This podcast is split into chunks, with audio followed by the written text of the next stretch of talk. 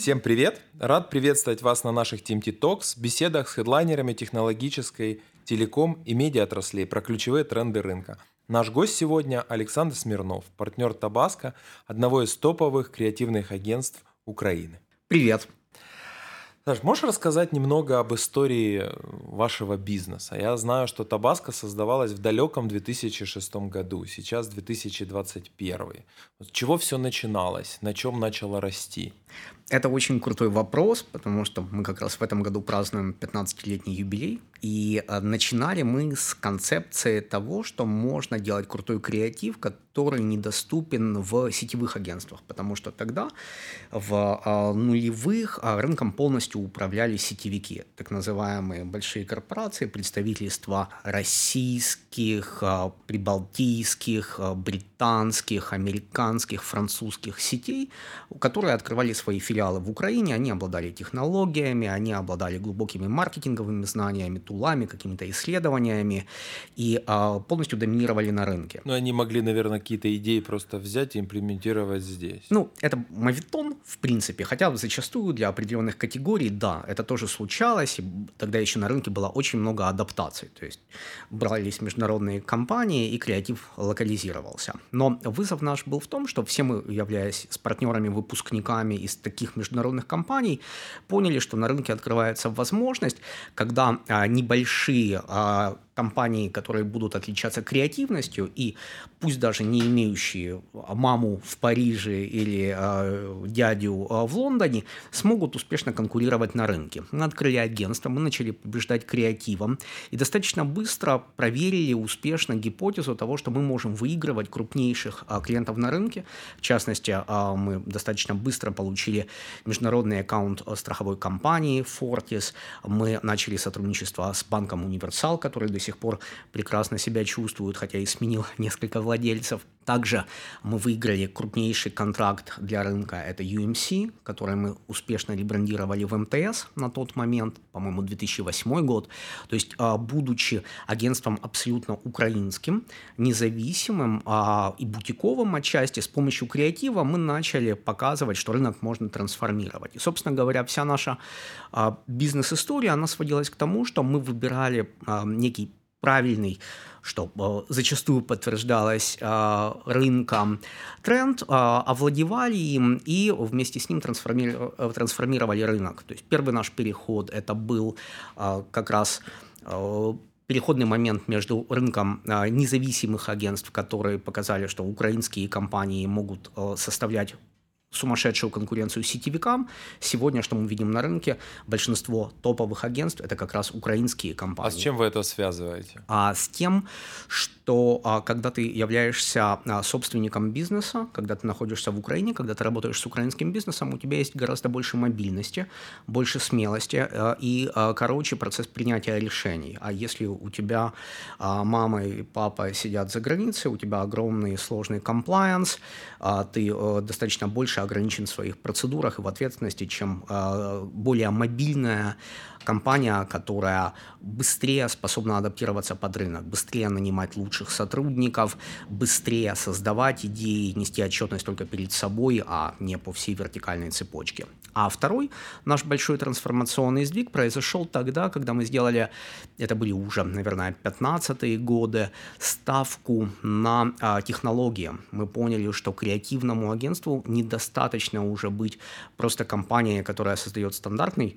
набор креативных материалов. Аудиовизуальная продукция, принт посты, SMM, digital, приролы, ролики и прочее. А мы поняли, что мы можем овладевать теми вещами, которыми не пристало на тот момент заниматься креативным агентством. Мы начали идти в искусственный интеллект, мы начали идти в а, machine learning, мы начали идти в а, сложные технологические решения, в приложения, и у нас начало получаться, и до сих пор мы являемся, я думаю, абсолютными лидерами в создании технологических проектов, которые просто а, ломают мозг. Например, буквально на за прошлой неделе мы презентовали на рынке проект по воспроизведению творческой реконструкции голоса Тараса Григорьевича Шевченко. У меня был вопрос про это. Вот mm-hmm. Интересно, во-первых, насколько вы предполагаете точным этот результат, а во-вторых, зачем вам это было нужно? Начну с самого простого. Зачем нам э, это было нужно? Потому что очень хотелось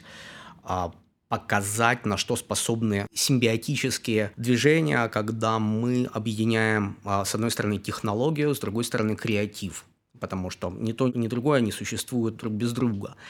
А с другой стороны, мы понимали, что есть большая амбиция показать, на что способны мы, и э, в определенный момент, рассуждая, мы постоянно делаем внутренние встречи, там, где мы обсуждаем, что возможно, что невозможно, какие новые технологии возникли, какие есть идеи. И мы подумали, что в мире есть э, достаточно большое количество проектов по воспроизведению голосов живых людей. Ну, потому что это, в общем-то, сложная, но уже проторенная дорожка, которая позволяет переозвучивать рекламные ролики на всех рынках мира голосами Бекхэма, позволяет по записям Винстона Черчилля воспроизводить его голос. Когда у тебя есть примеры, э, ты обучаешь нейронную сеть, что она может генерировать большое количество текстов. Это, это прекрасно, но записи голоса Тараса Шевченко, я подозреваю, отсутствуют. Я к этому и веду.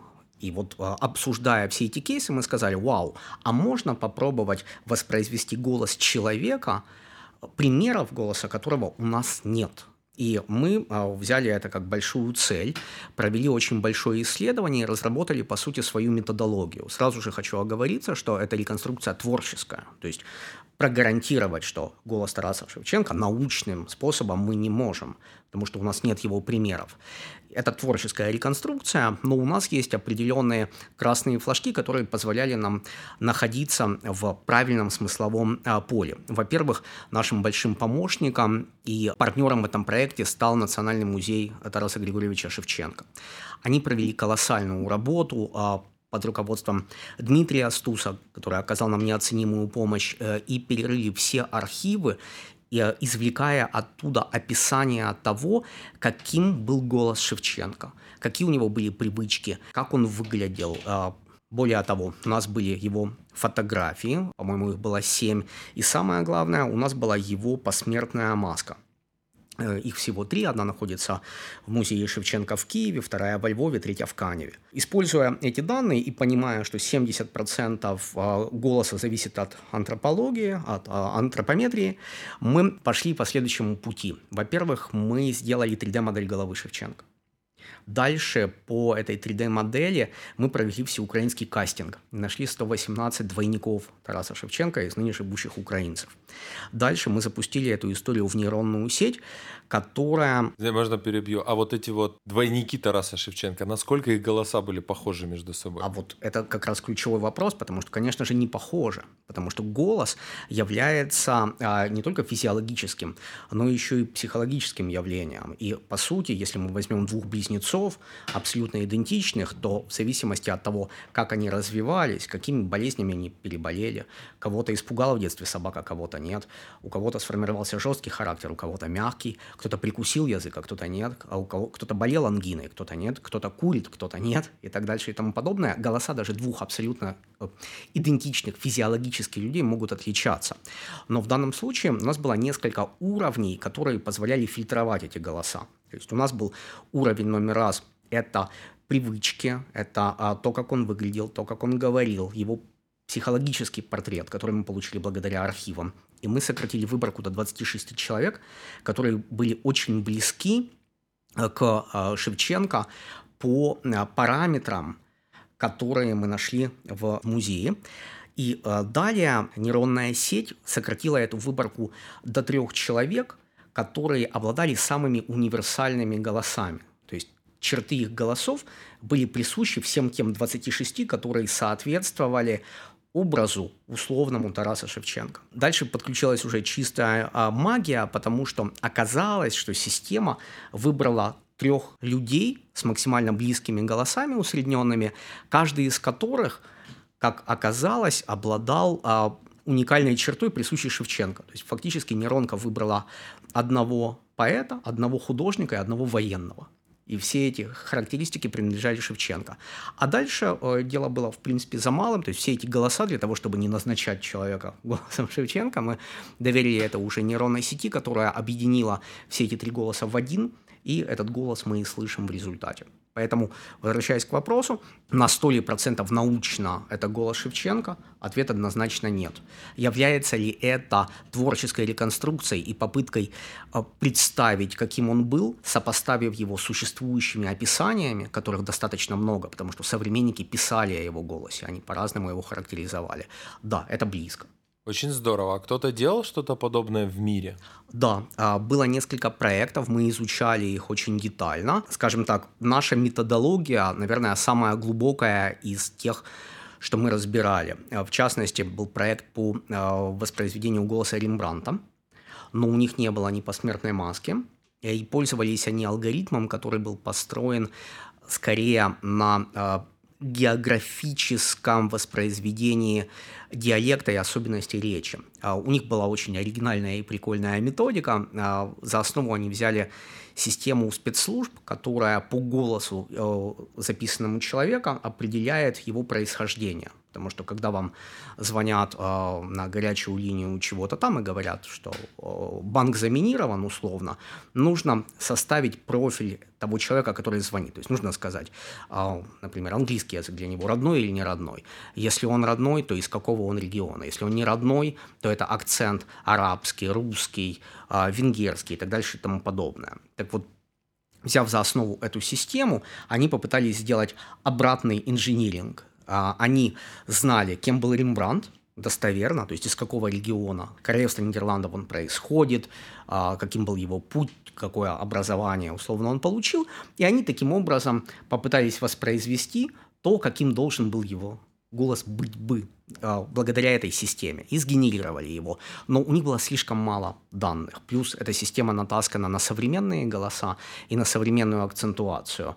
А, слава богу, прошло несколько сотен лет. В то время как у Шевченко у нас было гораздо больше данных. То есть у нас была и антропометрия четкая благодаря э, посмертной маске, и двойники, запись их голосов, и описание исчерпывающих голосов современниками. И каким-то образом те, кто делал подобные проекты, их э, монетизировал, как он их использовал? Не могу а, дать точный ответ, потому что часть подобного рода проектов является э, спонсорской. В частности, «Голос Рембранта» был спонсирован банком, который э, финансировал эту разработку. Наш же проект э, не финансировал никто, кроме нас. Вот это наш творческий эксперимент. И переходя к вопросу, зачем эксперимент э, ради эксперимента это хорошо, но все равно есть какая-то идея, стоящая за этим. Ну, смотрите, вам всегда нужно доказывать э, себе, что вы лучшие в чем-то. Когда вы идете в спортзал, э, то вы пытаетесь заплатить свои деньги для того, чтобы кто-то позволил вам потаскать чужие тяжести. Точно так же и мы, а, идя в абсолютно смелый, бескрышный творческий проект, понимаем, что это показывает наш класс а, как агентство, наш класс как творцов. То есть мы способны замахнуться на небывалый амбициозный проект, на который не способен больше никто, и реализовать его. Вы показываете смелость, готовность реализации чего-то сложного, необычного, того, что в принципе никто до вас не делал никогда. А, да, просто фишка в том, что готовы и смелы все. Вопрос, можешь ли ты а, провести такой масштабный проект, замахнуться на такую масштабную идею и более того а, повлиять на общество, повлиять на людей, потому что всегда задачей коммуникации, а мы работаем а, в коммуникационном креативе, является влияние на людей. И в данном случае мы хотели подарить людям представление, творческую реконструкцию голоса нации. Да? То есть мы хотели сделать так, чтобы люди почувствовали гордость, которую чувствовали мы, чтобы люди а, получили новый э, навык, чтобы люди получили новый опыт, который их обогатил, потому что мы читали стихи Шевченко, мы видели его картины, мы э, читали о нем у современников, но мы никогда не слышали, как звучит Кобзарь. Мы даже не задумывались на самом деле об этом.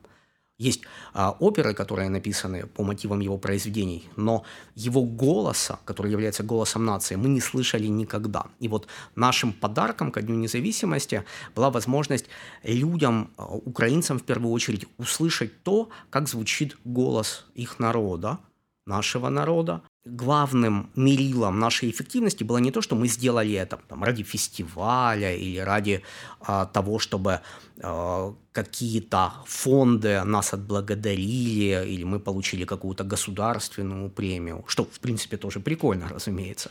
Но главной целью было получить вот этот многотысячный, многомиллионный охват, там, где люди писали «да мурашек», «спасибо», «это чудесно», «это фантастика», «это гениально». То есть мы позволили целому народу почувствовать кайф, подарив им кусочек их истории, их традиции, которая стала доступна только благодаря технологиям и нам. Вот это самая большая награда в таких кейсах. Я слышу и чувствую то, о чем ты говоришь. На самом деле дотронуться до истории всегда приятно. И я буквально недавно слушал ряд э, полководцев, которых записывали в 30-х, в 40-х, в 50-х годах. К сожалению, я слушать могу пока только на английском, украинском и русском. Но, тем не менее, слыша, как эти люди звучат, ты начинаешь лучше понимать, что они говорили. Поэтому то, что вы сделали, мне кажется, это супер здорово. Спасибо. Очень классно. Вам спасибо. Переходя к дальнейшим вопросам. Маркетинг в Украине. Тарас Шевченко. Классная идея и классная реализация. Что с миром? Вы думаете выходить на мир? Мы давно в мире. А, во-первых, мы работаем в нескольких странах. Мы работаем в Казахстане, мы работаем а, в Эмиратах. Наши компании а, много раз адаптировались на разные рынки. Наши креативы выходили во Франции, в Германии. Наши работы утверждала в свое время сама семья Феррера для одной из компаний, которые были адаптированы по миру.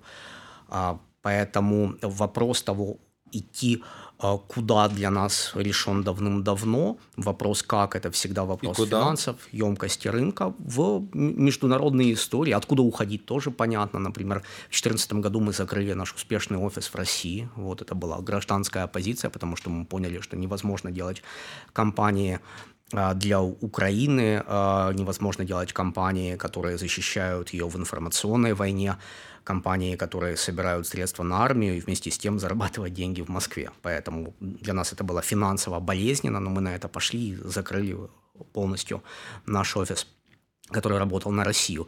А выбор простой. А, Запад, а, Азия, вот туда мы идем, там, где мы конкурентны. По поводу конкурентности. Я подозреваю, что рынки все же отличаются. Как вы идентифицируете эти отличия и как вы можете быть конкурентными на этих рынках? Каждый рынок очень индивидуален, разумеется. В данном случае каждая страна фактически выставляет свои э, условия, и вопрос всегда в понимании местного инсайта. То есть где-то у тебя идет, где-то не идет. Есть продукты, которые сложнее создавать, есть продукты, которые легче создавать. Например, сделать идентику, если она построена на латинице, э, можно сделать фактически для любой страны рынка. Наши дизайнеры абсолютно конкурентны, талантливые, но всегда возникает вопрос, насколько хорошо ты можешь продавать, потому что во всех странах свои условия, во всех странах свои законы рынка. Например, у нас был неудачный опыт выхода в Великобританию. Мы открыли офис, мы наняли а, сотрудников, оказалось потом, что это были не те люди, а в данном случае речь шла только о менеджерах, потому что весь креатив у нас а, аллоцирован в Украине. Наша гипотеза, как мы сейчас понимаем, была очень глупой. Мы думали, что э, приходя в рынок UK с украинским ценником мы сможем быть суперконкурентны. Но в конечном счете рынку оказалось гораздо более интересно, э, какой колледж ты закончил, а в каком клубе ты состоишь, с кем ты играешь в гольф. А так как у нас этого практически не было, и, вероятно, наши сотрудники тоже не отличались такой высокой точки сборки, мы просто не смогли конкурировать, потому что у нас не было точки входа. В то же время нас очень э, тепло встречает рынок Казахстана, рынок Эмиратов, там, где э, мы способны сделать креативное решение в упаковке, в идентике, в нестандартных креативах. Мы сделали гигантский, более чем 100-метровый брендмауэр э, на э, Шейха Заеда в э, Дубае, И этот креатив, который конкурентен абсолютно, а, поэтому нет сложности его продавать а, как продукт, есть сложность его продавать как услугу. То есть продукт конкурентен, услуга, которую нужно правильно упаковать, правильно презентовать, а, найти контакт с маркетинг-отделом клиента, вот здесь сложность. Какая у вас стратегия выхода в целом на рынок? То есть вы смотрите, думаете, ага, Эмираты, давайте попробуем, UK, тоже давайте попробуем. Или вы ищете сейчас клиентов для себя? Всегда и... стратегия у нас связана с э, поиском клиентов, потому что, во-первых, э, на тех рынках, где мы присутствуем, мы очень часто получаем запросы, потому что есть репутация, и э, очень часто э, как раз запуск новой компании, нового интересного креатива порождает запрос. То есть увидели нашу работу, а, почувствовали клиенты, что им нужно нечто в этом роде, и они обращаются. Для нас это сигнал, что мы востребованы на рынке.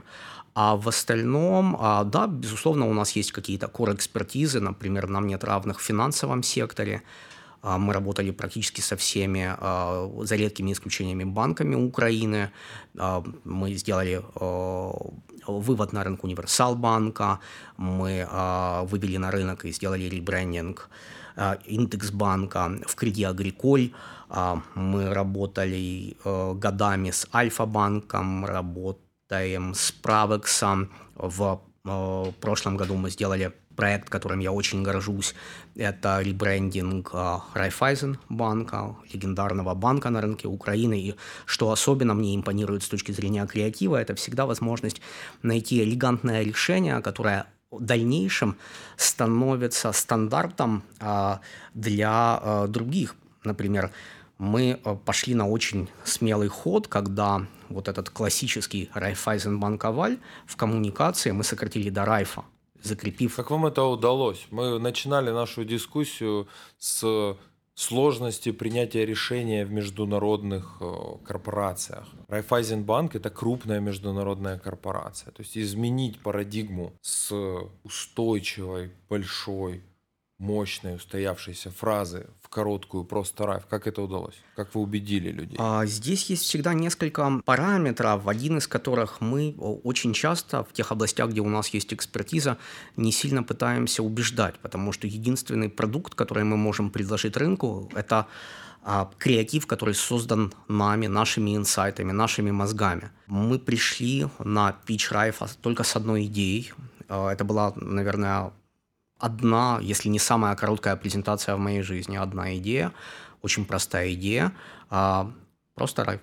Райф так проще. Мы объяснили, как это работает системно, как эта стратегия может быть реализована, объяснили, что а, есть внутренний запрос на это, потому что людям тяжело произносить Райфайзен, люди стремятся к сокращению, люди и так говорят Райф, его называют Райфом сотрудники, его называют Райфом клиенты, и если у нас общая задача омоложения целевой аудитории, актуальность а, банка в современном мире, то мы должны идти а, не только в декларирование коммуникационных ценностей простоты, но и сами становиться проще. И в этом как раз большая простота. Нас услышали, э, причем узнали мы об этом спустя несколько месяцев, потому что у тендера действительно была очень длинная процедура, и, по-моему, спустя три месяца нам написали, что вы победили, ваша идея победила. Э, наверное, 80% того, что было презентовано, что бывает очень редко, даже не подверглось никакой доработке. То есть это сразу же было э, запущено в execution, во внедрение, но возвращаясь к тому, почему э, это нравится, потому что через полгода то же самое совершил Сбербанк в России. Сбербанк стал Сбером. И это был момент большого ликования и у нас в команде, и в Райфайзене, потому что мы в данном случае опередили глобальный тренд. То есть мы раньше и круче, и мудрее сделали то, что потом стало нормой. И поэтому, возвращаясь к изначальному вопросу по поводу того, а, куда мы идем и как мы идем, мы идем в экспертизу. Мы круче всех разбираемся в банках. У нас колоссальный набор кейсов, колоссальный набор знаний и инсайтов. Ты говорил, что у вас э, очень много разного опыта в разных индустриях. А сейчас говоришь про банк. Я говорю про core экспертизы. Вот у нас ага. есть у нас есть финансовый сектор. А что еще? А, телеком. Мы делали самые большие ребрендинги в телекомовском рынке. Мы перебрендировали UMC в МТС. А потом мы выиграли, а, это вообще беспрецедентный знак качества, поскольку а, Vodafone а, работает всегда с сетевыми агентствами. И в Украине впервые за историю компании они выбрали независимую. На ребрендинг? А, вообще на все. Они работают с агентствами сети WPP. Мы стали первым независимым агентством вне сети, не принадлежащим ни к одной сети, с которым а, Vodafone решил работать и делать лонч на местном рынке. Соответственно, мы перебрендировали МТС в Vodafone. Это был второй наш гигантский проект. Телеком, ну и, разумеется, FMCG. Категория – это умение продавать пиво. Мы работаем с Карлсбергом. Умение продавать э, пирожки, умение продавать шоколад. Э, это то, в чем мы хороши. То есть три вещи. Банки, э, телеком и FMCG. Что а, их объединяет? И ритейл еще, кстати. Четыре категории, еще ритейл. Что их объединяет? Всегда э, на самом деле помогает философия агентства, э, и в данном случае очень важно, чтобы ценностно ты совпал с клиентом, чтобы клиент понимал, что он выбирает не подрядчика, э, который продает три мешка креативной картошки, а партнера, который в данном случае закрывает свой фронт работ. Наш фронт работ всегда это возможность посмотреть на коммуникацию out of box, такая банальная фраза, которая в нашем случае э, сокрыта в философии, которую мы называем мускулы бренда. То есть нам очень не нравится ситуация, когда можно от коммуникации оторвать брендинг компании, условно, логотип оторвать, поставить другой логотип, и все будет продолжать работать. Вот, а это может дать результаты, но с нашей точки зрения это не круто. И те вещи, которые меня расстраивают, когда я вижу большое количество креативных работ на рынке, что да, это вроде бы забавные, веселые картинки. Но если там что-то, что раскрывает душу и потенциал самого бренда, самого клиента. Часто мы этого не видим. А во всех наших компаниях или в большинстве наших компаний мы всегда стараемся развить ту скрытую силу, которая сокрыта в философии, а, в особенности менеджмента, в продукте нашего клиента. Сделать так, чтобы идея была неотделима от э, того, чем компания является на самом деле. То есть Райф работает только для Райфайзена, не будет работать для кого-то еще. Ну, в конечном итоге это что-то совпало. Совпало в вас как креативщика и в ваших клиентах. Ну, это называется взаимопонимание, возможно, э, готовность двигаться в одном направлении, сонаправленность. Возвращаясь к Табаско, есть что-то, что объединяет успех всех ваших компаний? Готовность идти вместе с клиентом понятно. Понимание клиента понятно. Понимание продукта, понимание клиента вашего клиента тоже. Но есть какая-то идея, которую вы можете озвучить как вот, вот благодаря этому. Честно, каждый кейс уникален, а, но мне кажется, есть одна, две важные вещи, которые нас отличают. Первое – это готовность идти в эксперимент с технологиями, а это достаточно редкое качество для креативных агентств. То есть мы хорошо разбираемся в э, инновациях, э, в трендах именно технологических. То есть мы можем подкрепить идею чем-то э, очень сильным с точки зрения технологий. А второе, мне сильно не импонирует идея, когда агентство крепает все под одну гребенку. То есть, когда у тебя выработался определенный стиль, ты набил определенные шаблоны, и дальше ты их тиражируешь. И на рынке это встречается достаточно часто. Ты смотришь, о, этот ролик сняли те-то, и этот они, и это. То есть один и тот же прием, который много раз продан а, одно, разным клиентам на этом рынке. А работа Табаско всегда разная, потому что для нас гораздо важнее раскрыть потенциал клиента, чем выразить в, за его счет себя а, на его платформе. Я думаю, что вообще а, агентство должно быть очень тихим. Пиарить себя в первую очередь как создание креатива от, это очень выгодно и очень классно помогает продавать клиенту. Ну, потому что ты покупаешь работу от кутюр. Окей. Но в конечном счете качество продукта определяется тем, что ты лично, как бренд, говоришь своему потребителю. А массовому потребителю совершенно по барабану, какое рекламное агентство сшило тебе костюм. И а, наш рынок, как в принципе, еще достаточно молодой, а, незрелый и падкий на а, всевозможные шоу он очень часто хочет и готов переплатить за имя кутюрье. А так как денег на рынке немного, рынок очень невелик сам по себе и не выходит из зоны турбулентности, то возникает ситуация, когда количество игроков конечно, позиционирование тоже более или менее понятно, и э, инвестиция происходит как раз не в глубокий анализ, а в то, что на слуху. То есть побеждает пиар. А в то время как на многих других рынках э, считается качеством э, хорошим и достойным в большей степени молчать про то, кто сделал работу, и в большей степени обращать внимание на то, что это за работа.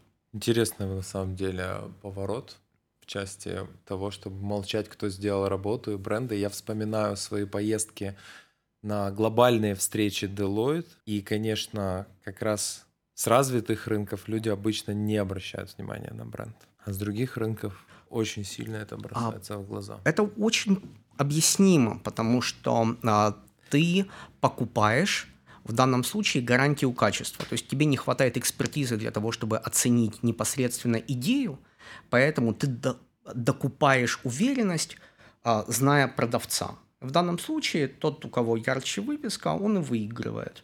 Вот. Но, а, опять же, подчеркну, что каждый клиент в каждой категории, он уникален. И, соответственно, самое главное достоинство креативного агентства – это помочь этому бренду заговорить потому что коммуникация – это всегда транзакция от того, кто говорит, к тому, кто должен услышать. Все это в коммерческом рынке усложнено нежеланием целевой аудитории прислушиваться. Что вы думаете про сторителлинг? Круто. А что же в нем плохого? Люди любят сказки, люди любят истории. А... Я как раз считаю, что это очень хорошо. Это как раз тот самый линк между тем, кто говорит, с тем, кто слушает. Тут а, вопрос э, еще более сложный на самом деле, потому что старителлинг вообще в креативе – это очень распространенная гипотеза и история о том, что бренд не должен просто вбрасывать какие-то разнородные месседжи, он должен придерживаться одной истории для того, чтобы люди лучше его воспринимали и понимали, о чем этот бренд. Но э, вместе с тем э, Старителлинг и его сторонники, точно так же, как и сторонники Лавмарок, тоже есть такая теория, не учитывают одной вещи. Мы живем а, во время, когда лояльность а, находится при смерти. Количество предпочтений, предложений на рынке для людей настолько велико, что по одному из последних исследований Нильсон, по-моему, это 2018 год, а, процент потребителей, которые готовы покупать продукты только одного бренда – в своей категории равен 8. Только 8% верны брендам. Далее 86% а, потребителей являются, в принципе, свитчерами. То есть они открыты к предложениям на рынке. Поэтому, когда бренд пытается декларировать и даже скорее не бренд, а маркетинговое агентство, тему лояльности и старителлинга, это очень хорошо воспринимается клиентом, потому что все хотят, чтобы их бренд любили, хотели, обожали всем сердцем. Но для того, чтобы достичь этого результата, нужно иметь потребителя, который привязан к креслу и ограничен в своем выборе, потому что обеспечить медийное давление, которое будет удерживать потребителя в вашем информационном поле постоянно, практически невозможно. И тут вступает а, несколько другая логика, потому что а, мы живем в абсолютно клиповом мире, там, где сторителлинг есть у всех.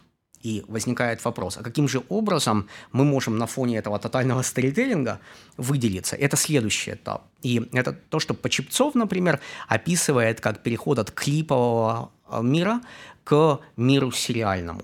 Это вообще отдельная очень интересная тема, потому что э, сочетание нескольких параметров, я писал об этом много э, работ э, и давал много интервью.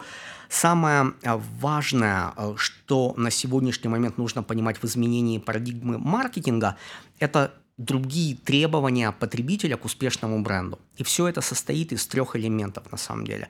Если раньше достаточно было бренда и сторителлинга, да, то есть четкого понимания про что бренд, то сейчас к этому добавляется еще несколько параметров. Это личность создателя данного бренда или топ-менеджмента компании. То есть кто стоит за этой историей. Люди хотят видеть героя сериала. Люди хотят понимать, что это не просто рекламная картинка, а что это компания с человеческими ценностями. Это очень важно. Именно поэтому так успешны Безос, именно поэтому так успешно Тесла, Брэнсон, Монобанк, кстати, тоже. Только по этой причине. То есть дело не в коммуникации, дело не в рекламе. Дело в том, что они перешли на другой уровень создания бренда. Планета кино, да, там, где мы знаем владельца, мы знаем, что стоит за взглядами, что стоит за социальной позицией. И именно социальная позиция – это третий элемент. То есть кто стоит за брендом лично, персональная часть, и а, социальная миссия. Есть такое понятие, как парадокс социальной рекламы. Он говорит о том, что 93% целевой аудитории – хочет, чтобы бренд имел четко выраженную социальную позицию, социальную миссию. То есть неважно, что вы продаете, важно, за что стоит Это ваша где? компания. На всех рынках? Да. Да, эта корреляция есть практически по всем странам. То есть люди хотят, чтобы у бренда была социальная позиция. Мы можем это называть по-разному. А, корпоративная лояльность, а, корпоративная социальная ответственность, социальная реклама, whatever. Но люди хотят знать, на каких ценностях стоит эта компания, за что она выступает в обществе. Потому что бренды перестали быть просто картинкой из телевизора. Бренды стали вместе с личностями руководителей а, участниками войн, участниками скандалов, участниками хаотической застройки города, шин на Софийской площади и так дальше и тому подобное. А, так вот, при этом лишь малая часть брендов обладает вот этой со- четкой социальной позицией. И сериальный мир в маркетинге и в, рекламе, он сводится к тому, что людям удобнее и приятнее следить за брендами, в которых есть герой, руководитель, и в которых есть четко а, сформулированное участие в жизни общества через социальную миссию. Вот это уже сериальный бренд, за которым интересно наблюдать. И самый... Насколько заявление в части социальной миссии, по вашему опыту, соответствует действительности в отношении этих компаний? И как вы относитесь к ситуациям, когда приходит клиент и говорит, я хочу красивую историю, нарисуйте? А, а, возвращаемся к вопросу философии, а, миссии и мускулов бренда. Есть же понятие greenwashing сейчас а, в а, английском, а, англосакском маркетинге, которое обозначает то, что через какую-то подачку, условно, компания пытается отмыться. И было уже огромное количество скандалов, связанное с тем, что даже щедрые дотации э, и пожертвования компаний на какие-то богоугодные э, деяния были восприняты обществом неискренне потому что компания про одно а, пытается таким образом откупиться. То есть Greenpeace не от всех принимает пожертвования. А, WWF не от всех примет пожертвования, потому что это может а, просто репутационно выглядеть как «возьмите деньги, откупитесь, мы теперь хорошие, мы за это заплатили». Табаско с точки зрения работы с каким-нибудь брендом. Если к вам приходит бренд X, украинский, говорит – Помогите мне. Релевантность. Мы занимаемся корпоративной социальной ответственностью, и мы пытаемся всегда найти релевантное решение. Я могу похвастаться, например, в 2015 году вместе с МТС мы запустили сумасшедшую крутую компанию, в которой участвовал Саша Усик, и э, замечательная позиция э, Олега Решетина, это маркетинг-директор МТС, Вики Баяновской, заключалась в том, что они сказали, э, есть э, война, есть потребности, в которых мы можем быть полезны. Чем мы можем быть полезны? И э, обсуждая с ними, мы сказали, что гигантская проблема в стране с донорской кровью. А, и вы можете помочь тем, что вы сделаете консолидированный колл-центр, который будет принимать заявки от доноров, будет их передавать. И мы сделали вместе с МТС компанию, которая называется «Линия крови». Они выделили операторов колл-центра, они выделили деньги на коммуникацию, они э, подписали договор с Сашей Усиком, который в рекламе сказал, что нужно жертвовать кровь, она сейчас нужна нам, она нужна стране, и мы побили все рекорды по сбору крови в стране. Вот пример корпоративной социальной ответственности, которая исходит из возможностей компании, да, потому что что такое телеком? Да, это колл-центр. Они быстрее всех обрабатывают заявки. А, что в данном а, случае потребность страны? Да, это не напускной патриотизм, а, а реальная задача, нужна кровь. И в данном случае мы нашли то, чем компания сильна, ее мускулы, и вывели из этого формулу корпоративной социальной ответственности. Вот это то, что мы э, любим. Вы помогаете найти решение. Да, ну потому что в этом состоит креатив. В чем отличие креативного решения а, от некреативного? Это умение под иным углом посмотреть на ситуацию и найти неочевидность. А что вы считаете успешным кейсом для себя? Вот к вам кто-то пришел, заказал программу, назовем это так, и как вы будете мерить успех? Всегда по каждому проекту есть четкие KPI. Если KPI нет, тогда и успеха нет. Ну, иначе это логично, маркетинг. надо мерить. Но вот что вы считаете успешным проектом? Увеличение продаж, увеличение это, присутствия. Это зависит от проблемы. Это зависит от проблем. Например, возьмем Райф. Для Райфа успех – это не только количество привлеченных средств, количество выданных кредитов, количество розданных карточек. Э, это еще и изменение восприятия банка аудитории. То есть это омоложение. А это тоже KPI. Я бы даже сказал упрощение. Вообще все стремится к упрощению, мне кажется, сегодня. Тут важно понимать, для кого все упростилось, потому что если ваша задача изначально стать более привлекательным для более молодой аудитории, то тут э, э, этот параметр важен. Но всегда то, с чего мы начинаем наши встречи, мы говорим, давайте представим, что наше сотрудничество закончилось успешным, и э, ответьте себе и нам на вопрос, как вы будете об этом судить. То есть давайте закроем глаза и посмотрим. У нас все состоялось. Вот через полгода – как вы себе это визуализируете? Кто-то говорит больше клиентов, кто-то говорит больше продаж, кто-то говорит, мы вышли э, на дополнительные рынки, кто-то говорит, что нам нужно стать на полке АТБ. Для кого-то это возможность повысить капитализацию компании. Но если вы делаете креатив ради креатива, если вы не понимаете, зачем вам а, вообще все это нужно, если вы не выставили четкие KPI, то вы рискуете просто потерять деньги. Скажем, какие э, самые частые грехи рекламного рынка? Это переинвестирование, например. Э, огромное количество классных игроков на рынке является э, монополистами, но при этом они рекламируются так, как будто они участвуют в жестко конкурентном рынке, они снимают ролики, они покупают медиа веса э, и прочее, и прочее. Ну да, конечно, у них растут показатели – но они могли добиться того же результата гораздо меньшим ресурсом. И вот это планирование очень важно всегда. есть совершенно бессмысленные вещи, когда, например, компания работает на рынке B2B, где э, гораздо важнее э, личные продажи, личные встречи, репутация, но все пытаются переодеться, нам нужно э, очень, самый красивый логотип, самый звонкий слоган. Это все классный атрибут, но вы должны понимать, а чтобы что – что это даст конкретно и что это даст в результатах и для чего. Поэтому вот подобного рода простейшие вопросы, мы вообще любим все упрощать и для наших клиентов тоже, они помогают э, понимать, а нужно ли мне это, а если я это сделаю, достигну ли я больших результатов. Например, не всем нужно мобильное приложение. Вам очень часто мобильное приложение напарит, потому что якобы это нужно. У каждой приличной девушки должен быть красивый логотип, красивый слоган и красивое мобильное приложение, не говоря уже про сайт. Почему девушки? А, ну или парня. Знаешь, мне, наверное, э, остался большой перечень вопросов про технологии. Но поскольку времени немного, давай поговорим коротко. Ты упомянул, что технологии – это один из двух ключевых элементов вашего успеха. Как вы пришли к этим технологиям? Как вы в них инвестируете? И как вы их используете для изменения клиентского опыта? Классный вопрос. Расскажу, как это происходит от царя горох. Во-первых, технология в данном случае – это понимание того, что нашим продуктом больше не является просто умение создавать аудиовизуальные продукты, а принты, баннеры, а, приролы, ролики и прочее.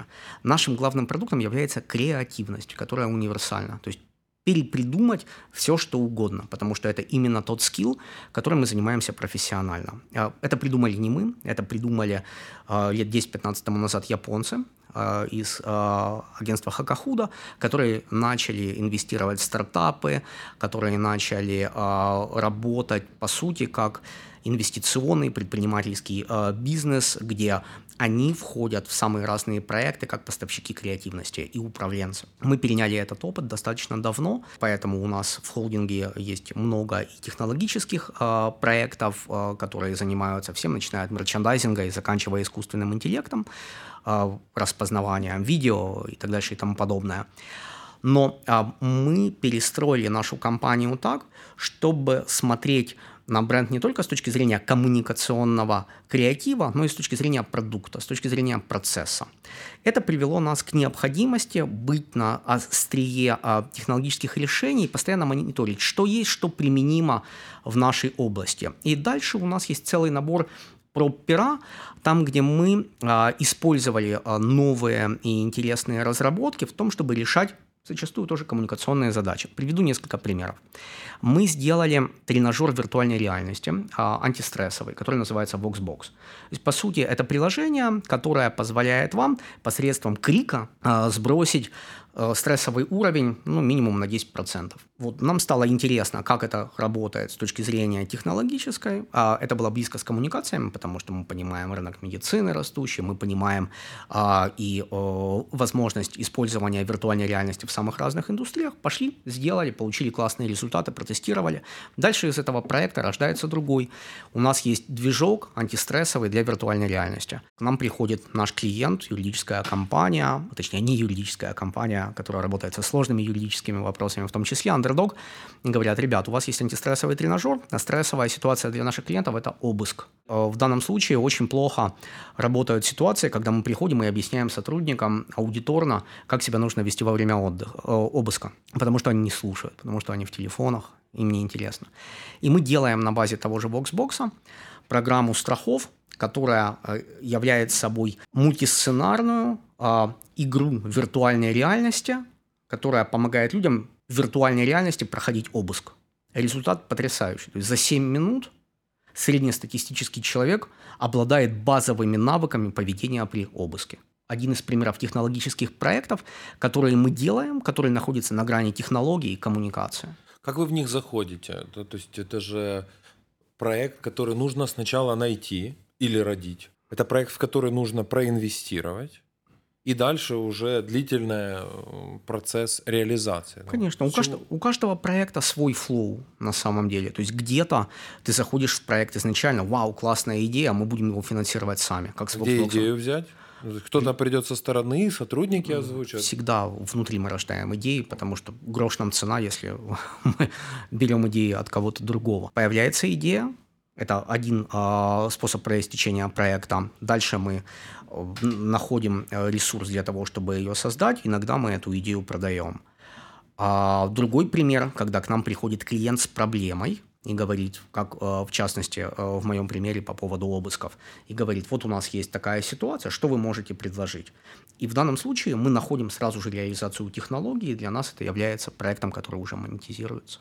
Финансируете все внутренними ресурсами? Если а, запрос пришел от клиента, если мы сразу же предлагаем решение, тогда это клиентский Это проект. понятно. А если вы сами экспериментируете, то сами тоже... Тоже заплатит за наш банкет, кроме нас. По-разному бывает, но я слышу. Интересные моменты работы с эмоциональным состоянием клиента. Да, то есть обыск – классный пример. Я думаю, люди, которые оказываются внутри, их эта ситуация бодрит – я, кстати, имел опыт, когда ко мне случайно зашли с обыском, и благо все закончилось хорошо, но спящий в соседней комнате ребенок и мы с женой, которые встречаем определенное количество людей вместе с понятыми, заставило немножко очень знакомая, побеспокоиться. Очень знакомая ситуация. Пару лет тому назад к нам по ошибке а, завалила милиция и СБУ, потому что они ошиблись дверью.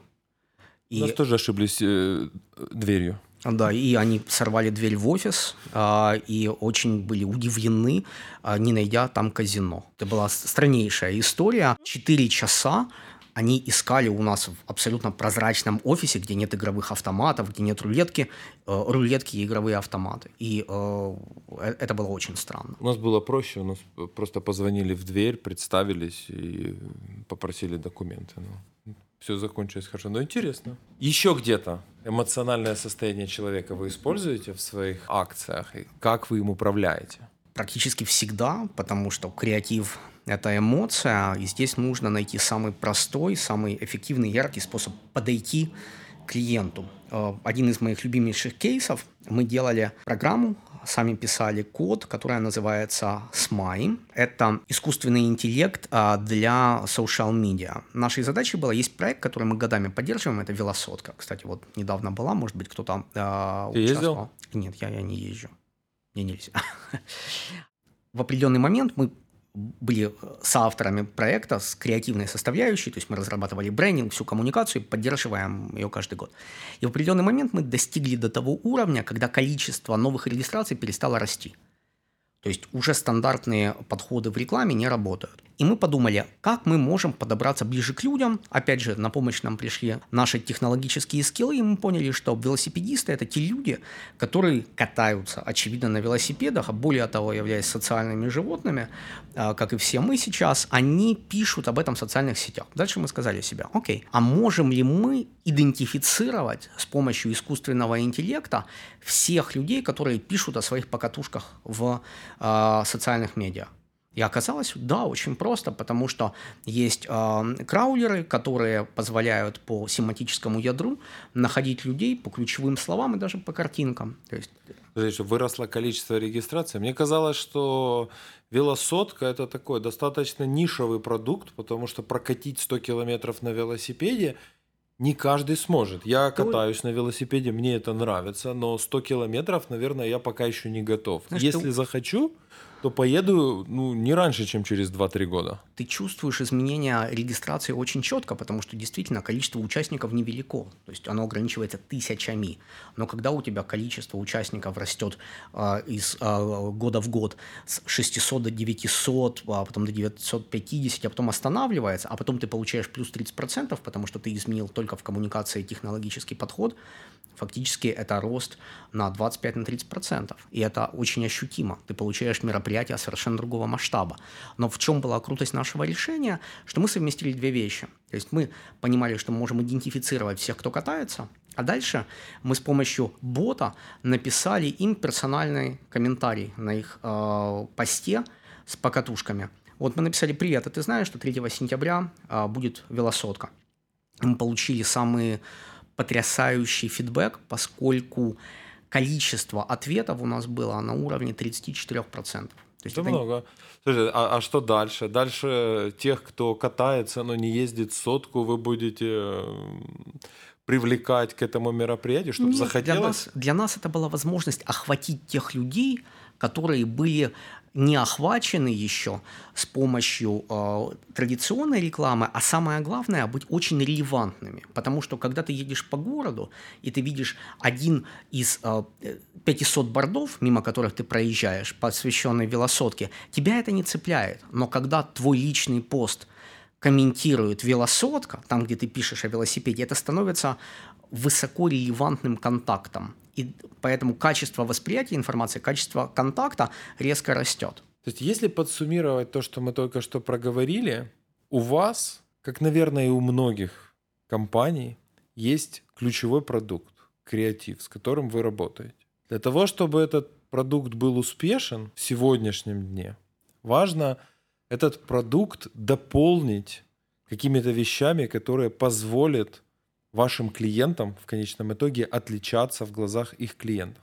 Этим элементом будет какое-то технологическое решение, новое, необычное, нестандартное решение. И потом, уже экспериментируя с этими продуктами, продавая таким образом себя своим клиентам, вы в том числе монетизируете свой основной. Если про нас, то да. В остальном в плане рынка неисповедимы пути Господни. То есть ты можешь пойти по совершенно другой стезе и быть э, успешным а, не менее. Потому что э, мы всегда говорим здесь о, о продукте и о том, кто его продает. То есть у тебя должно быть свое лицо. Ты должен быть особенным для своих клиентов по какой-то причине. Мы выбрали такой путь. У кого-то он может быть другой.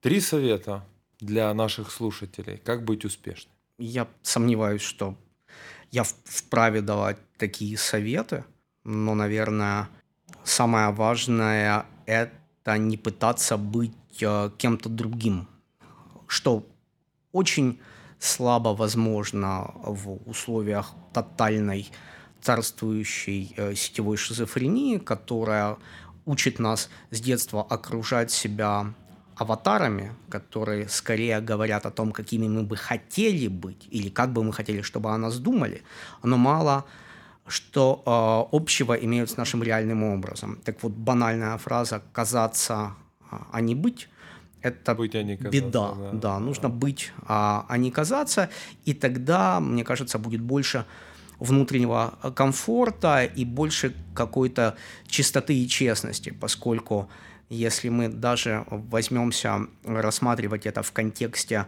какого-то здоровья и цифровой гигиены окружающих нас, нас людей, то окажется, что та картинка, которую мы потребляем, а это тоже коммуникация, но уже не рекламная, а какая-то естественная, она складывается из э, большого количества красивых тел, которые нечеловечески успешные и постоянно где-то отдыхают, э, бухают и развлекаются. Это та картинка, которой мы окружены в социальных сетях. Все супер классные, все волшебные, все коучи, успешные все предприятия, предприниматели, да. все, все супер идеально. Но это же не так. Жизнь более сложная штука, я согласен. И То есть вот быть это, собой. Это, это, это ложная картинка, и мне кажется, лучше пробовать, во-первых, ее делить на 120, а во-вторых, не участвовать в ее формировании, а все остальное индивидуально. Ограничимся одним пунктом. Хорошо, быть собой это, это, наверное, действительно фундамент. Есть ли что-то еще, что ты хотел бы сказать нашим слушателям? Разве что пожелать хорошего дня. Спасибо большое тебе, что согласился прийти и поговорить. Спасибо мне большое, что очень, пригласили. Мне было очень интересно. Надеюсь, также будет нашим слушателям. Это был TMT Talks. Слушайте нас на канале Deloitte Ukraine Talks на SoundCloud, Apple Podcasts и Google Podcasts. Текстовую версию нашего разговора читайте на портале Mind. До следующего выпуска. Услышимся.